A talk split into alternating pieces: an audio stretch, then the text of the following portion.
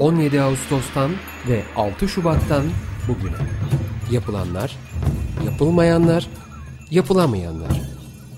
Kamu kesimi, sivil kesim, yabancı kuruluşların temsilcileri depremi tartışıyor. Hayatta kalmak için altın saatler. Hazırlayan ve sunanlar Nuray Aydınoğlu, Elvan Cantekin, Aziz Şasa, Argun Yum, Muzaffer Tunça ve Gürhan Ertür.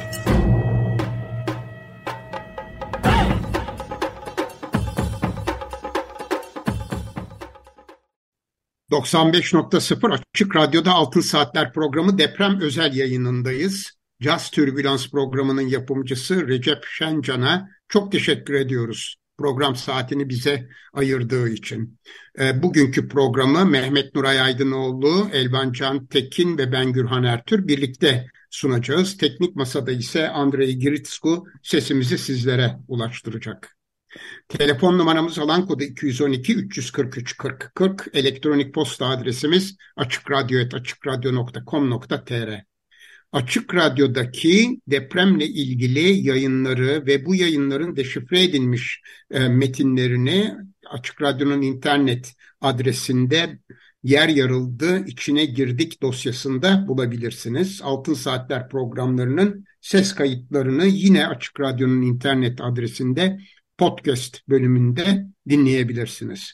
Efendim bugün e, konuğumuz Profesör Doktor Kamil Yılmaz. Kamil Hocam hoş geldiniz programımıza.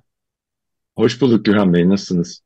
Sağ olunuz efendim, çok teşekkürler. Umarız siz de iyisinizdir. Teşekkür ederim, iyiyim. Nuray Hocam e, ve Elvan Can Tekin siz de hoş geldiniz programa. Merhaba, hoş bulduk. Merhabalar. Evet, biz e, 3 Mart tarihinde e, Kamil Hoca ile birlikte 27 Şubat e, günü Sarkaç dergisindeki e, yazısı üzerine bir program yapmıştık. 6 Şubat 2023 Kahramanmaraş depremlerinin ekonomik etkisi üzerine idi bu yazı. Şimdi bu yazıyı e, Kamil Yılmaz hocamız güncelledi ve e, bu kez de e, Betam'da yani Bahçeşehir Üniversitesi Bahçeşehir Üniversitesi Ekonomik ve Toplumsal Araştırmalar Merkezi'nde yayınladı dün itibariyle. Evet, e, hocam sözü size bırakmak isteriz.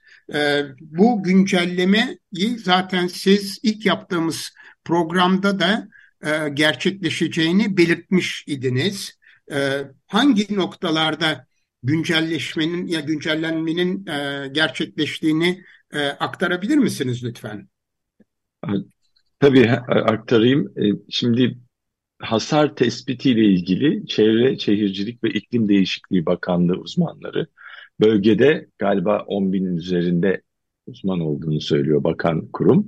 E, bölgede çalışıyor ve bu çalışmalarını düzenli ya da düzensiz, tam düzenli diyemeyiz ama aralıklarla bazen web sitesinden, bazı kamu, bazen e, basın toplantısıyla duyuruyorlar. Ve ben de onları takip ederek e, bir ölçüde burada önemli olan nokta çünkü kaç binanın hasarlı olduğu, ne kadarının yıkık olduğu, çok ağır hasarlı, orta hasarlı, az hasarlı kategoriler var ve her birinin elbette ki e, ekonomik anlamda, maliyet anlamında yenilenmesi, güçlendirilmesi, tamiratı bunlar bir e, ekonomik boyutu var onları hesaplayabilmek için bu rakamlara daha e, bir ölçüde gerçeğe en yakın rakamlara ulaşmak gerekiyor. O anlamda da en son güncelleme aslında 9 Mart günü yapıldı ve 9 Mart'ta bakan hem galiba bir gün önce 8 Mart'ta CNN Türk yayınına çıktı. Ertesi günde e, basın toplantısı yaptı diye biliyorum ve buralarda e, il il de açıkladılar. İl il e, her bir e, kategoride ne kadar bina ve bağımsız bölüm olduğuna dair bilgiler açıkladılar. Öyle olunca tabii ki e, ilk baştaki verilere göre biraz daha detaylı bir veri vardı. Artı tabii bunun yanı sıra e, bir de mesela orta hasarlı binaların e, daha önceki e, kategori, o kategoride en azından güçlendirmeyle yetinilecekleri düşünülüyordu. Böyle de söyleniyordu. Ancak son haftada bakanın açıkladığına göre e, Sayın Cumhurbaşkanı'nın kararıyla orta hasarlı binaları da yıkıp, yıkıp tekrar yapacaklarına dair bir e, not düştüler. Bu tabii ciddi boyutta bir ekstra bir maliyet ekliyor inşaat anlamında. Bunları dikkate almak yani yaptığımız bir ölçüde bir muhasebe e, açısından diye bakabilirsiniz. E, muhasebeleştirme diyebilirsiniz. Ama bunun ötesinde bir de tabii ki ekonomik boyutunda e, büyümeye etkisini biraz daha detaylandırma fırsatı bulabildim. Bir de sigortacılık sektöründe özellikle sigortacılık sektörüyle ilgili bilgileri biraz daha yakinen e, konuştuğum uzmanlardan aldığım bilgiler üzerinden hareket ettim ve orada özellikle e, sigortacılığın üzerinde düşecek olan yaklaşık şu anda 2 milyar dolar e, civarında gözüküyor. Biraz aşıyor ama bunun büyük bir kısmı reasürans tarafından finanse edilecek. E, yurt dışı kaynaklı olacak yani. Ama kısa vadede tabii ki bize yani bizim sigorta sektörümüze yük binmeyecek ama uzun vadede e, sigortacılık sektörümüz yurt dışına reasürans için gittiği zaman bunun maliyeti daha yüksek olacak. E, bu da bir doğal olarak bize hem konut hem e, kasko gibi hayat sigortası gibi alanlarda sigorta maliyetlerini yukarı çekme ihtimali söz konusu olabilir. Yani bu gibi alanlarda güncellemeler yapabildim. Onun dışında bir de yani biraz da aslında giderek o daha biraz daha İstanbul'a çevirmek, İstanbul'da e, hazırlıklar nasıl e, maliyete hazırlık maliyeti ne olabilir ya da hazırlıksız yakalanmanın maliyeti ne olabilir? Eldeki veriler çok şu anda e, İstanbul'la ilgili veriler çok muğlak, çok detaylı değil daha doğrusu. O anlamda orayla da tabii ilgili söylenecek sözler çok e, nasıl söyleyeyim revize, revizyona muhtaç olacak ileride. Evet. Hocam ben hemen şunu sormak istiyorum. Şimdi esas olarak tabii ki sigorta verilerini ve e, e, bakanlık tarafından e, Çevre ve Şehircilik Bakanlığı tarafından açıklanan rakamlar üzerinden hesaplamalar yapıyorsunuz. Fakat onun dışında devletin başka herhangi bir kurumunun verileri ne kullanmıyorsunuz. Mesela TÜİK'in bu tür konularda geçmişte hemen çeşitli araştırmalar yaptıklarını, yaptığını ve bunları yayınladığını biliyoruz. Şu anda TÜİK kanalıyla ulaştığımız herhangi bir, bir veri yok mu e, veya e, bu tür verilere ihtiyaç mı duymuyorsunuz? Şöyle, TÜİK kanalıyla elbette ki mesela gayri safi milli yurt içi hasıla gibi konularda doğrudan TÜİK verilerini kullanıyoruz. Bölgenin ülke ekonomisindeki yeri nedir? O açıdan TÜİK verilerini kullanıyoruz ama hasarın boyutunu görmek açısından TÜİK verileri şu anda yetersiz. Yani şu, en azından onu has, ha, yıkılan e, ve de hasarlı bina açısından bize o bilgiyi vermiyor. Ama TÜİK verileri şunu söyleyebilirsiniz. E, maliyet, üretim maliyeti, inşaat maliyeti metrekarede TÜİK'in yayınladığı veriler kullanılabilir ama o da bakanlık üzerinden geliyor.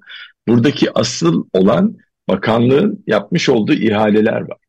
Yani evet. bakanlık biliyorsunuz çok hızlı hükümetin yaklaşımı aslında böyle bir e, afeti e, kendisi afet anında ve sonrasında e, halkının yanında olmak konusunda çok zayıf kalan bir hükümetten bahsediyoruz. Ama şu anda en iyi işi en iyi yaptığımız iş inşaat yaklaşımıyla çok hızlı bir inşaat e, yeniden inşa aşamasına geçmek istiyorlar ve bu konuda siz de ciddi boyutta üzerine duruyorsunuz. Çevresel etkileri kalıcı olabilecek bir yeniden inşa süreci var. Bu inşa sürecinde ihalelere çıkmışlar, çıkmış durumdalar ve oradan elde ettiğimiz özellikle Çiğdem Toker e, bu konuda e, yayınlar yapıyor, ihaleler, e, tabii kapalı bu davetli ihaleler bunlar ve oradan çıkan birim maliyetleri görebiliyoruz.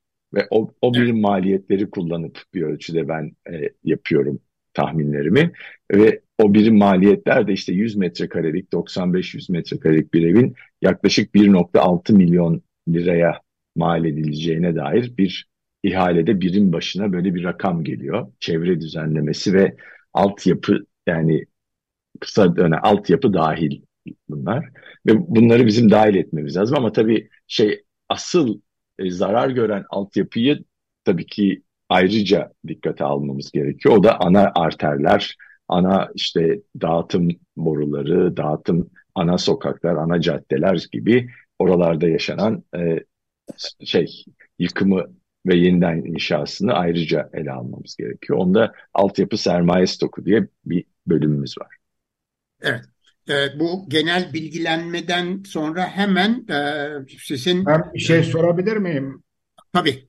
E, bu siz sigorta e, konusunu incelerken e, reasüransı neden e, dahil ettiniz tam anlayamadım. Çünkü reasüransın etkisi çok daha uzun vadede ve DASK üzerinde olmayacak mı? Yani DASK'ın uzun e, vadede primlerin artması yönünde olacak değil mi? Fakat evet, evet. bir şeye niye dahil ettiniz onu tam kavrayamadım. Şöyle bir e, çalışmanın bir bölümü de şu.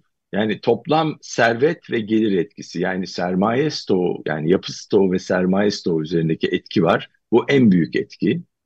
E, onun arkasından bir doğrudan akım etkisi dediğimiz gayri safi yurt içi hasıla üzerindeki akım etkisi var.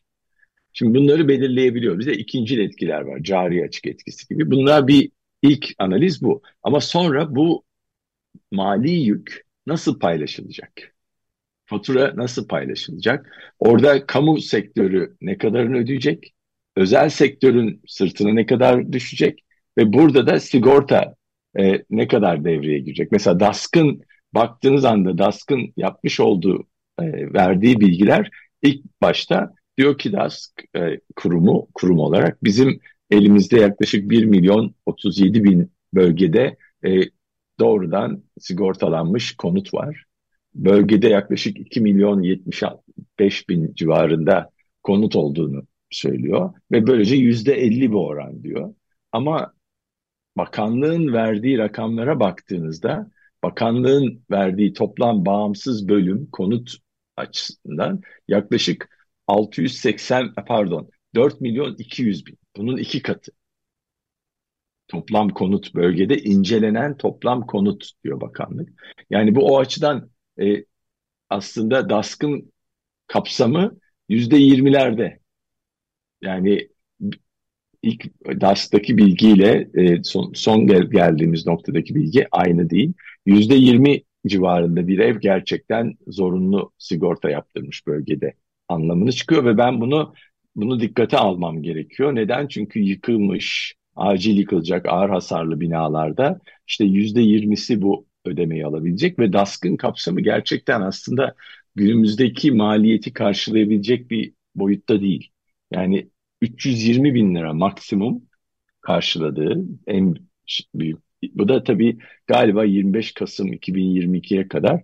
O zamandan bu yana zeyilname yaparsanız 640 bin liraya çıkıyor ama bu Türkiye'de bilinmiyor ve bölgede de şu anda DASK'ın ödeyeceği işte bina başına pardon daire başına bölüm başına bağımsız birim başına. yani, evet bağımsız birim başına bu yaklaşık işte 200 bin 180 200 220 bin civarında bir maliyet çıkması bekleniyor ve hem DASK'ın hem Kasko'nun e, kasko ve hayat sigortası bunların yaklaşık toplam e, sigortalanmış bölümün yüzde sekseni, seksen beşinin reasürans koruması altında olduğu. Yani bizim sektörümüz, sigortacılık sektörümüze düşecek kısım yüzde yirmi civarında diyebiliriz. Geri kalan yüzde sekseni e, son kertede yurt dışından ödeme olarak gelecek. O zaman benim e, çalışmamda da bu bir ölçüde yurt dışı sigortacılık sektörü yaklaşık işte 1.8 milyar dolara kadar bir ödeme yapacak gibi gözüküyor. Bizim sigortacılık sektörümüze ise bir yaklaşık 500 milyon dolarlık bir yük binmiş oluyor. O da işte 10 milyar lira civarı diyebilirsiniz. 9-10 milyar lira ki şu ana kadar verdikleri demeçlerde 3 milyar civarı ödemelerden bahsediyorlar. Ee, yani bir orada olabildiğince gerçekçi rakamlara ulaşmak. Yani buradaki konu konu şu. Biz depreme hazırlıksız yakalanmanın maliyetini ölçüyoruz. İnsan kaybını ölçemiyoruz. Onun geri getirilmesi mümkün değil. Ama onun dışında e, olan kaybı yeniden inşaat üzerinde nedir maliyeti diye bakıp bu bizim ekonomimizin altından kalkabileceği bir yük mü? Bunun üzerinde durmak ve onun en azından hali hazırda son Eylül 2020'den bu yana 2021'den bu yana izlenen para ve maliye politikasıyla çok kırılgan hale getirilmiş olan Türk ekonomisinin e, acaba 99'daki gibi e, 99 depremi sonrasında 2001'deki yaşanan bir kriz gibi krize girme ihtimali var mı? Girmemesi için neler yapılabilir? Bu seçim sonuçları bunu nasıl etkiler gibi konular üzerinde duruyorum en son kertede. Evet e, hocam e, detaylara girmeden ben genele ilişkin bir konuyu daha danışmak istiyorum. Gerçi siz hep e, devletin verilerinden, bakanlığın verilerinden hareket ediyorsunuz. Fakat e, özellikle 100 metrekarelik daire üzerinden bütün e, araştırmanızı e, yürütüyorsunuz. Ve tabii burada son derece haklısınız. Çünkü devletin de yapmak istediği bu 100 metrekarelik bağımsız birimler inşa edecek. Şimdi soracağım e, konu 99 e, depreminde de önemli tartışmalara yol açmıştı. E, belki hatırlarsınız Dünya Bankası kredisiyle deprem bölgelerinde inşa edilen binaların metrekaresi daha düşüktü. Hatta iki odalı e, bağımsız birimler vardı ve 80-85 metrekare arasındaydı. Sanıyorum bunu Elvan Cantekin e, o dönemde e, çalışmanın içinde olduğu için e, daha iyi hatırlar. Ama mesela şu anda Türkiye'de böyle bir tartışma da yok. Yani metrekareleri azaltarak maliyetleri düşürmek e, tabii ki gene belli bir konfora sahip olacak. Ama e, bu konudaki e, düşüncenizi de öğrenmek istiyorum. Özellikle önümüzdeki döneme ilişkin olarak böyle bir tartışma da başlatılabilir mi acaba? Şeyi tam anlayamadım. Yani biraz daha maliyeti kontrol altına almak için daha küçük evler mi yapmak anlamında diyorsunuz yoksa? Evet evet metrekaresi evet, daha ha, küçük. Anladım. Bağımsız birimler evet. inşa etmek. Çünkü yani 100, 100 metrekare evet yani çok çocuklu bir ailenin barınması açısından belki gereklidir. Ama artık öyle bir lüksle de karşı karşıya olmadığımız için tamamen e, fikrinize danışmak amacıyla. Şöyle bir durum var. O bölgede genç nüfus biraz daha fazla. Aile başına düşen çocuk sayısı İstanbul'a göre daha fazla. Tam sayıyı bilmiyorum ama genel olarak bildiğim o yani. O anlamda İstanbul ve de Marmara bölgesi için gerekli büyüklükten biraz daha büyük olabilir. Ama hükümetin verdiği rakamlar tabii 95 metrekare civarında olduğu için yani ben onun üzerinden çalıştım. O tartışmaya evet. hiç girmedim. Tabii ki maliyeti düşürmek için e, şu da olabilir. Daha önce küçük dairesi olana o civarda yani 50-60 metrekareyle ya da 70-80 metrekareyle yetinen bir aileye tek çocukludur, yetinebilir. Böyle seçme ya da maliyeti düşürmek için daha küçük ve biraz daha orta büyüklükte konutlar yapılabilir. E, daha büyük isteyene de tabii onlar kendileri yaptırabilir ama bu konunun içine ne yazık ki girmedim tartışma. Çünkü zaten oldukça detaylı e, detaylara girdiğim için çalışmada. Yani on biraz detayların arasında kaybolma ihtimali vardı. Bir de ekonomik boyut deyince tabii ki bu maliyet nasıl ödenecek? Bu makro politikalarla büyümeyi nasıl etkileyecek 2024'te 2023 2024 o anlamda biraz daha e, şey o detaylara giremedim. Ama elbette ki bu konular önemli. Bence asıl önemli olan kısmı Naci Hoca'nın da vurguladığı bu bölgede inşaatı bu kadar hızlı başlatmayın tabii çevre açısından baktığımızda da çevre üzerindeki etkisini en aza indirgenecek yeniden inşaat süreci olması lazım. Ve bana göre aslında bu bölgenin, bütün bölgenin bir master plan olarak hazırlanıp belki ve bir örnek yani deprem sonrası yeniden yapılanmanın bir örnek bölgesi haline getirilip bu bölgenin bir cazibe merkezi haline getirilmesi. Yani artık diyelim İstanbul, İzmir, başka illerde deprem hala olmadı ya da buralar deprem bölgesi ama o bölgede yapılan binalar artık çok daha güvenli, o bölgede çok daha yaşanılabilir. Çevre açısından e, mutlaka geçmişe göre çevreyi çok daha gözeten ve koruyan bir yaklaşımla yapılabilir. Ama hükümetin böyle bir hedefi olmadığını görüyoruz. Nedeni de tabii ki bir ölçüde bu afette çok e, hazırlıksız yakalandı. 20 yıllık iktidarda olan bir iktidar, hükümet e, ve bu hazırlıksızlık bunu bir avantaja çevirmek için e, bol keseden kamu harcamasıyla hızlı bir inşaat sürecine başlayıp işte bir yılda 300 bin e, konut yapacağız e, lansmanıyla. E, biliyorsunuz son şeyde de şu anda bir karar verme aşamasındalar. 9-10 icra alıcı bakan o bölgeden milletvekili adayı yapılacak en üst sıradan. Evet. Şimdi bu tamamen biz yeniden inşa ediyoruz ve bunu bir ölçüde oya devşirme aşamasındayız gibi bir yaklaşım. Tabii ki bu çok yanlış bir yaklaşım. Yani çok miyopik yani miyopiğin de ötesinde böyle iki aylık bir sürede iki ay bile değil hemen inşaatlar başlayıp tarım arazisinde inşaatlar başlıyor. İşte ceviz alanının en böyle ceviz e, kaynağının bir ölçüde genler anlamında ilk e, oluşturulduğu bölgelerde yapıldığı söyleniyor okuyabildiğim kadarıyla. Yani bunun kesinlikle kaçınılması gereken ama şu da değil tabii bizim dediğimiz. Ya işte iki yıl bekleyin, üç yıl bekleyin, ondan sonra inşaata başlayın. Bu insanlar konteyner kentlerde ya da prefabrik evlerde yaşasın demiyoruz. Buradaki konu gece gündüz çalışan bir devlet ama gece gündüz çalışıp bu hazırlıkları, planları yapıp ondan sonra bir ölçüde hem çevre hem depremin uzun var yani ileride fay hatlarına göre daha sağlam zemine yapılmış e, yapılar ama çevreyi de gözeten ve bu bölgeyi bir ölçüde hem çünkü bölgenin ciddi bir sanayi altyapısı var. Özellikle Gaziantep'in çok güçlü bir sanayi altyapısı var.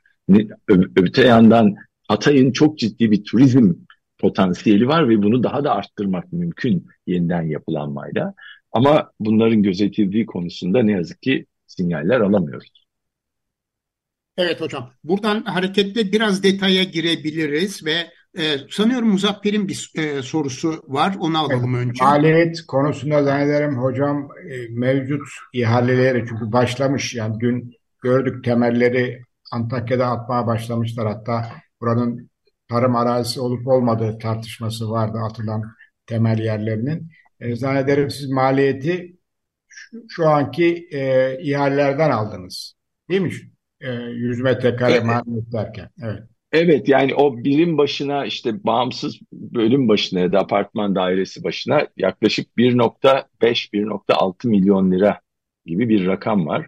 Ben evet. 1.3 ila 1.6 milyon bu yıl yapılacaklar açısından bir maliyet aldım ve gelecek yıl işte beklenen enflasyon ne olabilir ve onun ve kur da var tabii burada kur artışı da var.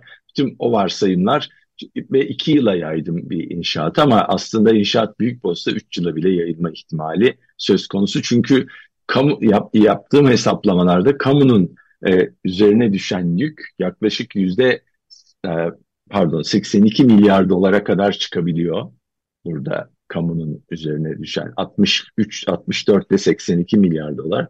Bu da milli geliri oran olarak yüzde 7 ila yüzde 9 arasında. Yani oldukça büyük bir meblağ ve bunu sadece bir yılda 30-40 milyar dolar harcıyor olmak e, aslında o kadar da kolay değil. Hem finansman açısından kolay değil hem de e, inşaat faaliyeti anlamında bunu bütün Türkiye'nin inşaat kapasitesini, makine gücünü o yöreye sevk etseniz belki daha kolay yaparsınız ama o zaman diğer bölgelerde var olan bir aktiviteleri olumsuz etkileyeceksiniz. Yani o belki iki, işte 2025'in ilk yarısına ya da ikinci sonuna kadar devam edecek bir faaliyetten bahsediyoruz bence.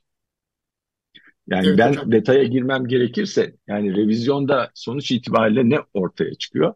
Mesela bölgenin e, yapı stoğuna baktığımızda e, daha önce yaptıklarıma yaptığım hesaplara göre sayı çok daha artıyor. Yıkılan ve çok hasarlı 185 bin bina varken şu anda e, 260 bin bina gözüküyor. Yani yeni incelemeler sonucunda. Buna bir de orta hasarları dahil ettiğinizde 302 bin civarında bina söz konusu. Yani yıkılıp yeniden yapılacak. Ya, tamamen yıkılmış, acil yıkılacak, ağır hasarlı ya da orta hasarlı. O anlamda e, maliyet elbette ki katlanarak artıyor. Yapılacak olan konut bağımsız birim işte 550 binken şimdi 685 bin rakamına ulaşıyoruz. Bunların hepsi tabii ki maliyeti yukarı çeken faktörler. E, bir de tabii ki hükümetin orta hasarları da yıkıcıp yıkıp yeniden yapacağız demeleri buradaki belirleyici bir nokta. Yani artışı maliyet artışına yol açmasını beklediğimiz bir nokta. Yani milli gelir üzerindeki etkisine baktığımızda milli gelir üzerinde yani sonuçta pardon önce şöyle söyleyeyim. Toplam sermaye stoğu üzerindeki etkisi yani konut stoğu ve işte iş yeri stoğu ve genel etkisi anlamında bak altyapı da dahil buna. Enkaz altında kalan eşya ve taşıt kaybı da dahil. Yaklaşık 85 milyar dolarlık bir toplam maliyet var. Sermaye stoğu etkisi maksimum. Bu da 66 ila 86 diyelim arasında 20 milyar do dolarlık bir e, bantta hesap yapıyoruz. Milli gelir üzerindeki etki, gayri safi yurt içi hasıla üzerindeki etki yaklaşık 12 ila 20 milyar dolar arasında. O daha görece küçük. Nedeni bunun tabii ki bölgedeki üretim kaybı. Şimdi orada şunu varsayıyoruz ki bu iyimser de olabilir. Bir buçuk ay ile iki buçuk ay arasında oradaki üretimin üretimde kaybolanı varsayıyoruz. Şimdi tabii ki bu ne demek? E, sanayi olabilir, işte ya da doğrudan turizm olabilir, başka tarım olabilir. Buradaki işletmelerin ya da aktivitenin işte bir ilk, ilk darbeden depremin etkisiyle durduğunu ama bir buçuk ayla iki buçuk ay arasında tekrar başlayacağı varsayımlar. Ama şunu biliyoruz bazı bölgelerde bu hiç başlamayacak. Yani Hatay'da turizmin tekrar başlaması için yani inşaat faaliyetlerinin bitmesi lazım. Ama öte tarafta Antep'e baktığımızda Antep'in sanayi sektörü ki yaklaşık 11.4 milyar dolarlık bir ihracatı yapan bir sektör. Yani 7 il en çok hasar görmüş 7 il 17.8 milyar dolarlık ihracatı varsa bunun 11.5'unu e, Antep yapmış ve Antep'te çok büyük hasar yok sanayide. Şimdi o anlamda bizim buradaki yaptığımız varsayımlar demek ki ikisinin bir ortalamasını alıyor. Hasar düşük olanlarla hasar büyük olanın bir karmasını dikkate alıp yapılmış oluyor. E, bir de tabii burada şöyle bir etki var. Bu e, turizm sektörü üzerindeki gelir kaybı. Bu tabii şey diyebilirsiniz işte sadece bölgedeki turizm diyebilirsiniz ama onun ötesinde şimdi bu deprem sonrasında dünya kamuoyu Türkiye'nin yine büyük bir yani deprem e, fay hattı üzerine yer olduğunu ve sürekli depremlerle karşı karşıya kaldığını ve Türkiye'de binaların güçlü bina inşaat yapmak konusundaki hassasiyetin olmadığını tekrar kayda geçti. Ve bu bizim bu yıl içinde turizm gelirlerimizi olumsuz etkileyebilir. Ki ilk başta e, erken e, rezervasyonlarda yüzde beş ila on arasında bir düşüş olmuş galiba.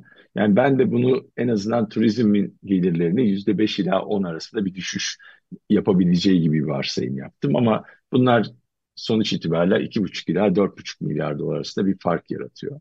Yani o cari açığımız üzerinde bir etki yapıyor bölgedeki yeniden inşa faaliyeti. Nedeni de tabii ki turizm, pardon inşaat sektörü üretiminin dolaylı olarak ithal girdi kullandığı için ithalatı arttırması e, bekleniyor. Bir de turizm gelirlerindeki düşmeden dolayı cari açığının 20 milyar dolara cari açığın 20 milyar dolara kadar çıkma ihtimali var. Tabii bunun hepsi bir yılda olmayabilir. Zamana yayılabilir. Özellikle inşaat faaliyeti yapıldıkça onları dikkate almak gerekiyor. Yani sonuç itibariyle milli geliri oran olarak bizim yüzde 12'ye yakın bir e, yani 105 milyar dolarlık bir toplam e, yıkım artı yani sermaye stoğu yıkımı artı gelir kaybı, akım akım kaybı oluyor bu. Üzerinden bir kaybımız var. İnsan kaybımızı bir kenara bırakıyorum elbette ki onu hesaplayamıyorum. Ama buradaki konu e, Türkiye'nin milli geliri oran olarak yüzde on ikisi. Bu oldukça büyük bir oran ve şeye baktığımızda aslında Marmara depremine baktığımızda orada yapılan hesaplar bir yaklaşık 10 milyar dolar civarında bir büyüklük gösteriyordu. O büyüklük de yani 10 milyar doların da altında gösteriyor. Hatta bir ölçüde devlet planlamanın, devlet planlama örgütünün yaptığı, TÜSİAD'ın yaptığı da o civarda gösteriyordu bir ölçüde. E, 10 milyar dolar civarı diyebiliriz. Bunları baktığımızda tabii o milli gelir olarak yüzde beş gibi bir oranda. O zamanlar 200 milyar dolarlık 250 milyar dolara yakın milli gelirimiz vardı. Bu yüzde dört beşlik bir büyüklükten bahsediyoruz. Şimdi çok daha büyük. E, şimdi buradaki konu e, o zaman bunun altından kalkamadık ama yani kalkamamızın nedeni tabii ki bir buçuk yıl sonra krizin olması konusu. Şimdi böyle bir sıkıntı var mı diye baktığımızda ekonomimiz şu anda biraz daha güçlü. Son 20 yılda e, kişi başına düşen gelir anlamında da yani 20 yıl demeyeyim 99'dan bu yana 24 yılda kişi başına düşen gelirimiz de arttı. Yurt dışından ciddi sermaye girişi oldu. O anlamda 3-4 bin dolarlardan kişi başına düşen gelir şu anda 9 bin dolarlardayız. Ama e, ekonomimiz yine kırılgan. Yani o dönemde borç stoğumuz çok yüksekti. Milli geliri oran olarak daha yüksekti. Çok kısa vadedeydi ve kamu borcu çok yüksekti. Kamu sürekli bütçe açığı verdiği için büyük bütçe açıkları, kronik bütçe açıklarının arkasından gelmişti bu. Ve 2000'de tabii ki IMF ile bir program yaptı o dönemde hükümet ve bu program ilk başta başarılı oldu ama sonra başarısız oldu. Nedeni tabii ki hükümetin gerçek e, makro e, özellikle bankacılık kesimine yönelik reformları uygulamaması ve bunun arkasından biliyoruz 2001 krizi geldi. Şimdi buradaki konu böyle bir kriz gelebilir mi gelmez mi tartışmasına odaklanmak. Şu anda Türkiye o döneme göre daha güçlü ama bir o kadar da kırılgan. Nedeni de son bir buçuk yıldır uygulanan makro politikalar. Yani hükümetin uyguladığı ve birçok iktisatçının ben dahil birçok iktisatçının akla ziyan olarak tanımladığı tamamen yukarıdan emir komuta zinciri altında uygulanan bir makro politika setinden bahsediyoruz. Ve bu hem bankacılık kesimimizi hem ekonomimizin genelini oldukça kırılgan duruma getirdi. Yani şu anda hiçbir e, mali sektöre baktığımızda piyas finans piyasasına baktığımızda oradaki var, varlıkların fiyatları hepsi gerçek piyasa fiyatları değil. Yani dolar kuru şu anda arz talebe göre belirlenmiyor. Merkez Bankası'nın müdahalesine göre belirleniyor. E, faiz keza aynı şekilde arz talebe göre belirlenmiyor. Bu doğal olarak bizi yurt dışından gelen sermayeyi çekmek konusunda çok zor çekemiyoruz. Bu hükümet bu politikalarıyla yurt dışından sermaye çekemiyor. Nitekim son dönemde seçime doğru gittiğimiz dönemde en azından Merkez Bankası'nın rezervlerini biraz daha güçlendirebilmek için kendi seçime kendisi daha rahat gidebilmesi için biliyorsunuz Rusya'dan, Suudi Arabistan'dan, işte Birleşik Arap Emirlikleri'nden, e, Katar'dan işte üçer beşer Merkez Bankası ile 3 milyar 5 milyar Rusya'dan bu biraz daha fazlaydı. Geçen e, Eylül'den itibaren gelen para. Yani oralardan biz kapı kapı bize destek olun demeye getirdik. Yani geçmişte olan neydi? 2000'li yıllarda yaşadığımız Türkiye doğru makro politikaları uyguladığı zaman e, o, o zaman yabancı sermaye Türkiye'ye gelebiliyordu. Devlet tahvilleri alabiliyordu, yatırımlarını yapıp kendisi de kar edip çıkıyordu ama bizim yatırımlarımızda finanse edebileceğimiz dış kaynak olmuş oluyordu. Ha, bunun yarattığı başka sorunlar var. Cari açığın finansmanı, cari açığın büyümesi gibi. Ama doğru makro politikalarla bunları siz kontrol altında tutabilirsiniz. Şu aşamada biz bu hükümetin bu politikalarıyla yabancı sermayeyi çekemiyoruz. Ve yeniden inşa döneminde en çok da ihtiyaç duyduğumuz şey yabancı sermaye. Yani hükümet bir yılda işte 30-40 milyar dolar harcadığı zaman bunu nereden borçlanacak? Nereden yani yurt dışından e, borçlanabilir ama bir anda 10 milyar 20 milyar dolar bir yıl içinde borçlanmasını kolay değil. Maliyetleri çok daha yüksek yükselecektir. Ama doğru olan yabancı sermaye Türkiye'ye gelse TL cinsi tahviller alıp borsaya girebilir. Türkiye'de şirket alımlarına girebilir. Ama onun için uzun vadeli bir güven veren bir hükümet politikaları olması lazım. Ve ne yazık ki o yok. Yani ben raporumda onu vurgulamaya çalışıyorum. Diyorum ki bu kamunun üzerindeki yük aslında kaldırılabilir bir yük, taşınabilir bir yük. E, bütçe açıklarımız artacak önümüzdeki 3 yıl boyunca. Beklenenin daha da üzerinde olacak. Ama e, bunun finansmanında vergi de artacak bu arada. Vergi artışına rağmen biliyor kurumlar vergisinde artış yaptılar. Hatta geri dönük artış yap, yapmaktan geri dönük 2022'ye yönelik bir vergi artışından ve bunu TÜSİAD, Türk Konfed eleştirdi. E, yine de kurumlar vergisi belki bir puan artabilir ya da iki puan artabilir önümüzdeki yıl gibi bir varsayım yapabiliriz. Ama buradaki e, asıl e, borçlanmayla sağlanacak kısım için bizim yabancı sermayeye güven veren politikalarla o sermayenin Türkiye'ye geçmişte olduğu gibi rahatça girip çıkmasıyla bizim normal bir ekonomi yani biz 90'lı yıllarda anormal bir ekonomiydik makro anlamda. Yanlış kararlarla, kısa vadeli kararlarla yönetiliyorduk ve şimdi yine oraya geldik. Anormal bir ekonomiyiz. E, normal tamamen emir komuta zinciriyle kararlarla yönetiliyoruz ve böyle bir dönemde de tabii ki yabancı sermaye o riski almak istemiyor. Yani bunu benim dikkat çekmek istediğim konu bu. Bu hükümet eğer bu seçim sonucunda iktidarı devam ederse ben bu yükün finansmanının çok zor olacağını düşünüyorum. E, hatta Türkiye yani dışarıdan finansman sağlamaları çok zor. Her ne kadar işte dün bu birkaç gündür e, Mehmet Şimşek'in e, Reuters veriyor galiba BBC de veriyor. Mehmet Şimşek'in bakan olarak atanacağı ve ortodoks politikalara döneceğini söylüyor hükümetin.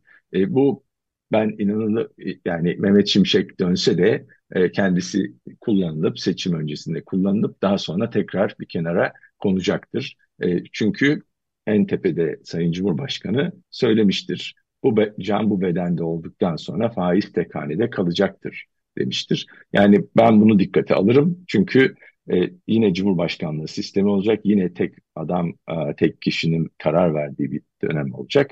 Ve Mehmet Şimşek de bir 6 ay sonra bırakıp geri gidebilir. Yani ben asıl olanın bu politikaların devamı olacağını düşünüyorum.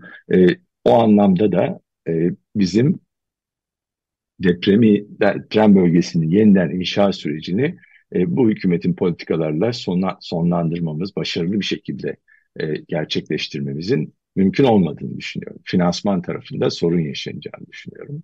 E, bu bir kriz diyebilirsiniz. Bu e, bir noktada hükümetin kambiyo rejimini şu anda biliyorsunuz kambiyo rejimi dediğimiz dış ödemeler konusunda e, ihracatçının yüzde 40 gelirine el konuyor döviz gelirine. E, bu yüzde 60'a da çıkabilir, yüzde 80'e de çıkabilir, yüzde 100'e de çıkabilir. Ya da bu işte DTH'lara işte diyebilir ki DTH'lar duruyor. Evet döviz tevdiat hesaplarınız var ama ben bunu bir süre kullanacağım. İsterseniz siz de TL olarak çekebilirsiniz. Sabit kur şudur, şu kurdan çekebilirsiniz diyebilir. Yani çünkü hükümetin şu ana kadar göstermiş olduğu hiçbir konuda piyasa kurallarını dikkate almayan, e, yani burada dikkate almayan bir yaklaşımı var. Ve bu yaklaşım işte bankalara hepimiz biliyoruz. Kendisi yurt dışından yüzde on civarında dolar bazlı borçlanan bir hükümet yurt içinde bankalardan yüzde on TL bazlı borçlanıyor. TL cinsi borçlanıyor. Yani TL ile dolar e, arasını düşündüğünüz anda normalde TL faizlerinin olması gereken yer yüzde ellilerin üstü, enflasyonun üstü. Ama TL faizleri çok daha düşük. Neden? Çünkü baskılayan bir hükümet var. Yani bütün bunları dikkate aldığımızda bu politikalarla biz bunu sürdüremeyiz ve asıl olan o bölgenin inşa süreci, uzun vadeli bakış, e, yatırımların yeniden yani Türkiye'de depreme yönelik yaklaşımın tamamen değiştiği bir dönem olması açısından da bence bu deprem çok önemli. Biz artık depremi yerel örgütlerle, yerel pardon belediyelerle, devletin, kamu otoritesi, merkezi kamu otoritesinin birlikte çalıştığı ve hem güçlendirme hem yeniden inşa faaliyetini finanse ettiği ama büyük e, ciddi boyutta deprem riski taşıyan İstanbul, İzmir gibi bölgelerde de bir ölçüde depreme hazırlık için yerel belediyelerle birlikte çalıştığını görmemiz lazım. Nitekim İstanbul Belediyesi şu anda hatta bugün de bir to toplantı yapıyor.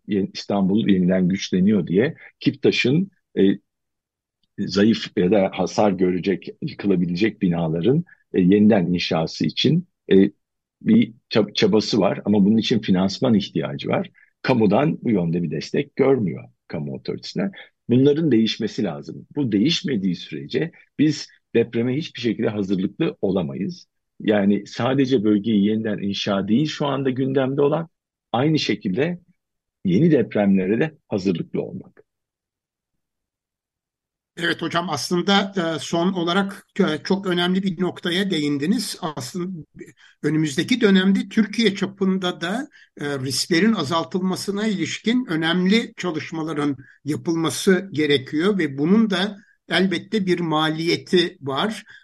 Siz yazınızın, makalenizin en sonunda seçimde muhalefetin iktidara gelmesi durumunda neler yapılabileceğine ilişkin e, birkaç e, notunuz var. Onları da e, belirtirseniz e, böylece programımızı kapatma imkanımız olabilir. Artı buna bir soru daha ilave etmek istiyorum. Özellikle 99 depreminden sonra İstanbul'da kurulan eski e, Ankara'da e, olan e, birimin e, İstanbul'da e, proje koordinasyon birimi olarak faaliyet göstermesi ve 25 yıllık vadeli kredileri yurt dışındaki bankalardan elde etmesi gibi bir şey de özellikle yerellerde mümkün olabilir mi diye de sormak istiyorum. Son sorduğunuz konuyu tam biraz e, anlayamadım. Yani o birim şu anda Öyle, var mı? Yani Var. Şu anda İstanbul'da e, biliyorsunuz e, İstanbul Proje Koordinasyon Birimi Hı, e, evet. öncelikle Belediye kamu var. binalarını e, güçlendirme veya yıkıp yeniden yapma konusunda e, uzun yıllardır e, çalışıyor ve bu çalışma bildiğimiz kadarıyla 2025 yılında veya 2026 yılında tamamlanmış olacak ve tamamen e, yurt dışı kaynaklardan hazine garantili olarak fonlanıyor. E, bunun sonucunda İstanbul'daki birçok e, okul, e, devlet okulu güçlendirildi veya yeniden inşa edildi. E, özellikle İstanbul, İzmir gibi deprem riski altındaki e, kentlerimizin e, risklerinin azaltılması konusunda e, bu tür e, şeyler de e, devreye girebilir mi? Tabii ki o sizin seçimde muhalefetin iktidara gelmesi e, durumu olarak tanımladığınız e, farklı bir iktidarla Türkiye'nin ilerlemesi ve sorunları bir nebze ortadan kaldırması mümkün olabilir mi?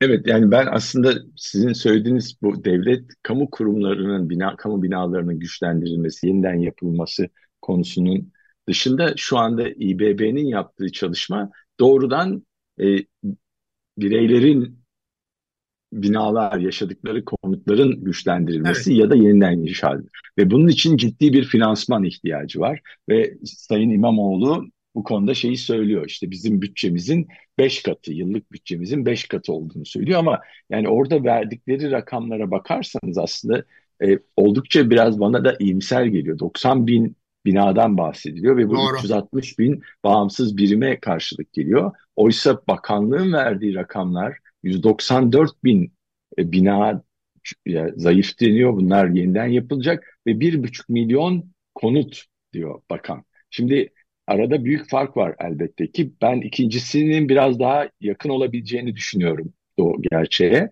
Yani çünkü belediyenin imkanları bütün bunları e, tespit etmekte o kadar güçlü değil. Şimdi bu kadar ama Sayın Bakan'ın yaklaşımı şey işte biz bunu taşıyacağız. 500 bin kişiyi Anadolu yakasında 500 bin kişiyi e, Avrupa yakasında taşıyacağız diyor. 20 yıldır iktidarda olan bir parti bunu söylediği zaman sizin buna inanmanız elbette ki çok güç. Çünkü bu bir evet. yılda yapılabilecek bir şey değil. Şimdi o anlamda İstanbul Belediyesi'nin çabaları e, iktidar e, en azından göreve geldiğinden bu yana Sayın İmamoğlu'nun e, deprem konusunda bir işte bilim kurulu oluşturmak ve bunlarla şu anda projeler yapmak ve burada devletin e, doğrudan kamunun desteğiyle dışarıdan finansman sağlamak. Çünkü kendisi direkt borçlanamıyor. Ve o sağlanabilirse bir taraftan Kiptaş, bir taraftan devletin verdiği ihaleler ve kamunun sağladığı kredi imkanları, şu anda biraz da kredi imkanlarından bahsediyor bu kentsel dönüşümle alakalı. E, o imkanlarla birlikte İstanbul'daki yeniden yapılanma faaliyetleri, depreme hazırlık faaliyetleri çok ciddi bir ivme kazanabilir. Yani bu bölgedeki harcamalar devam ederken de olabilir. Çünkü söylediğimiz gibi uluslararası borçlanmak mümkün ve bunda hazine garantilerinin olması e, elbette ki borçlanmayı daha da kolaylaştıracaktır. Şimdi o anlamda ben e, şu andaki merkezi otoritenin ama özellikle bu iki şehirdeki e, yerel çabalara karşı ne yazık ki tamamen uzak durduğunu ve bir kooperasyonun ötesinde yani yerel halkın gelecekteki karşı karşıya kaldığı riskleri göz ardı ettiğini düşünüyorum hükümetin. Bu değişmek durumunda. Ya hükümet bu değişimini yani yaklaşımını değiştirecek ya da yerel halk diyecek ki seçimde ben böyle bir hükümet istemiyorum. Ben benim yerel e, yerel belediyelerle birlikte çalışan bir hükümete oy vereceğim diyebilecek. Yani o anlamda da hükümetin politikaları yanlış yolda gidiyor. Şimdi muhalefet tarafına geldiğimizde yani biraz önce söylediğimde bu finansmanın boyutu çok büyük gerçekten. Çok büyük bir finansman yıllık 30-40 milyar dolarlardan bahsediyoruz. Bunu sağlamak için söylediğim gibi yabancı sermayeyi Türkiye'ye rahatça gelebilmesi lazım. Türkiye'den çıkan bir yabancı sermaye değil, Türkiye'ye giren bir yabancı sermaye lazım.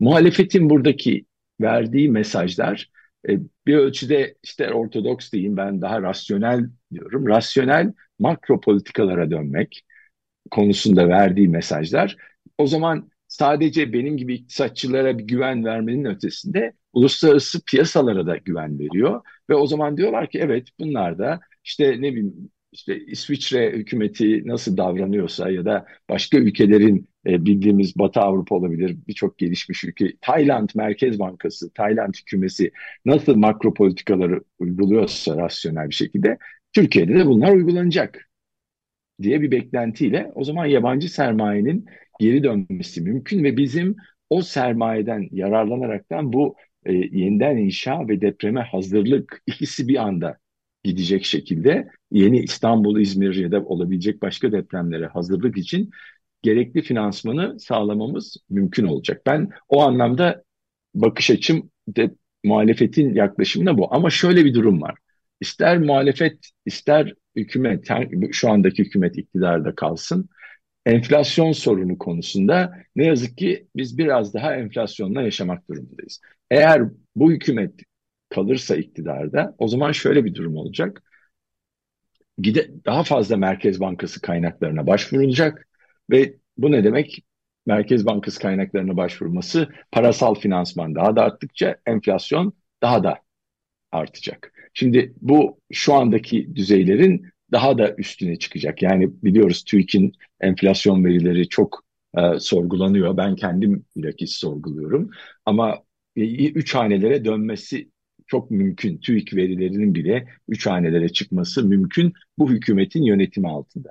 Eğer muhalefet iktidara gelirse o zaman muhalefet şunu yapamayacak yalnız. İlk verdikleri mesajlarda ne diyorlardı? Biz gelir gelmez dezenflasyonist politikaları devreye sokacağız. Faizler kademeli olarak reel faiz pozitife çıkıncaya kadar yükselecek ve rasyonel politikalar buradan devam edecek. Ama şu aşamada o kademeli artış faizlerde o kadar hızlı olmayacak. Yani hemen bir 6 ayda reel faizin pozitif e, bölüme çıkması bana göre biraz daha ekonomiyi daraltmak anlamına gelebilir.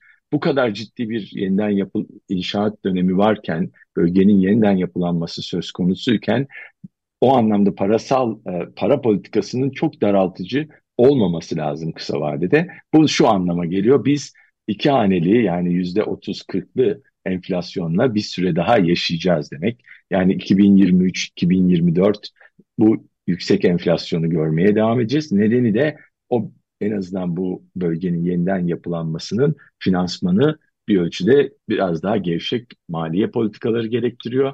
Biraz daha gevşek para politikaları gerektiriyor. Yani çok sıkı olmayan para politikası gerektiriyor. Yani bu da bir depremin bir sonucu olarak görmek gerekiyor. Hocam size çok çok teşekkür ederiz. Sağ olunuz. Ee, eminiz e, bundan sonra da güncellemeler e, gerçekleştireceksiniz. Yeni gelecek olan rakam ve bilgilerden hareketle onları da Altın Saatler programlarında değerlendirmek isteriz. Ee, sağ olunuz verdiğiniz bilgiler için. Çok teşekkürler. Ben, teşekkür, ben teşekkür ederim davetiniz için. Tekrar görüşmek umuduyla. Görüşmek üzere efendim. Sağ olun. İyi günler.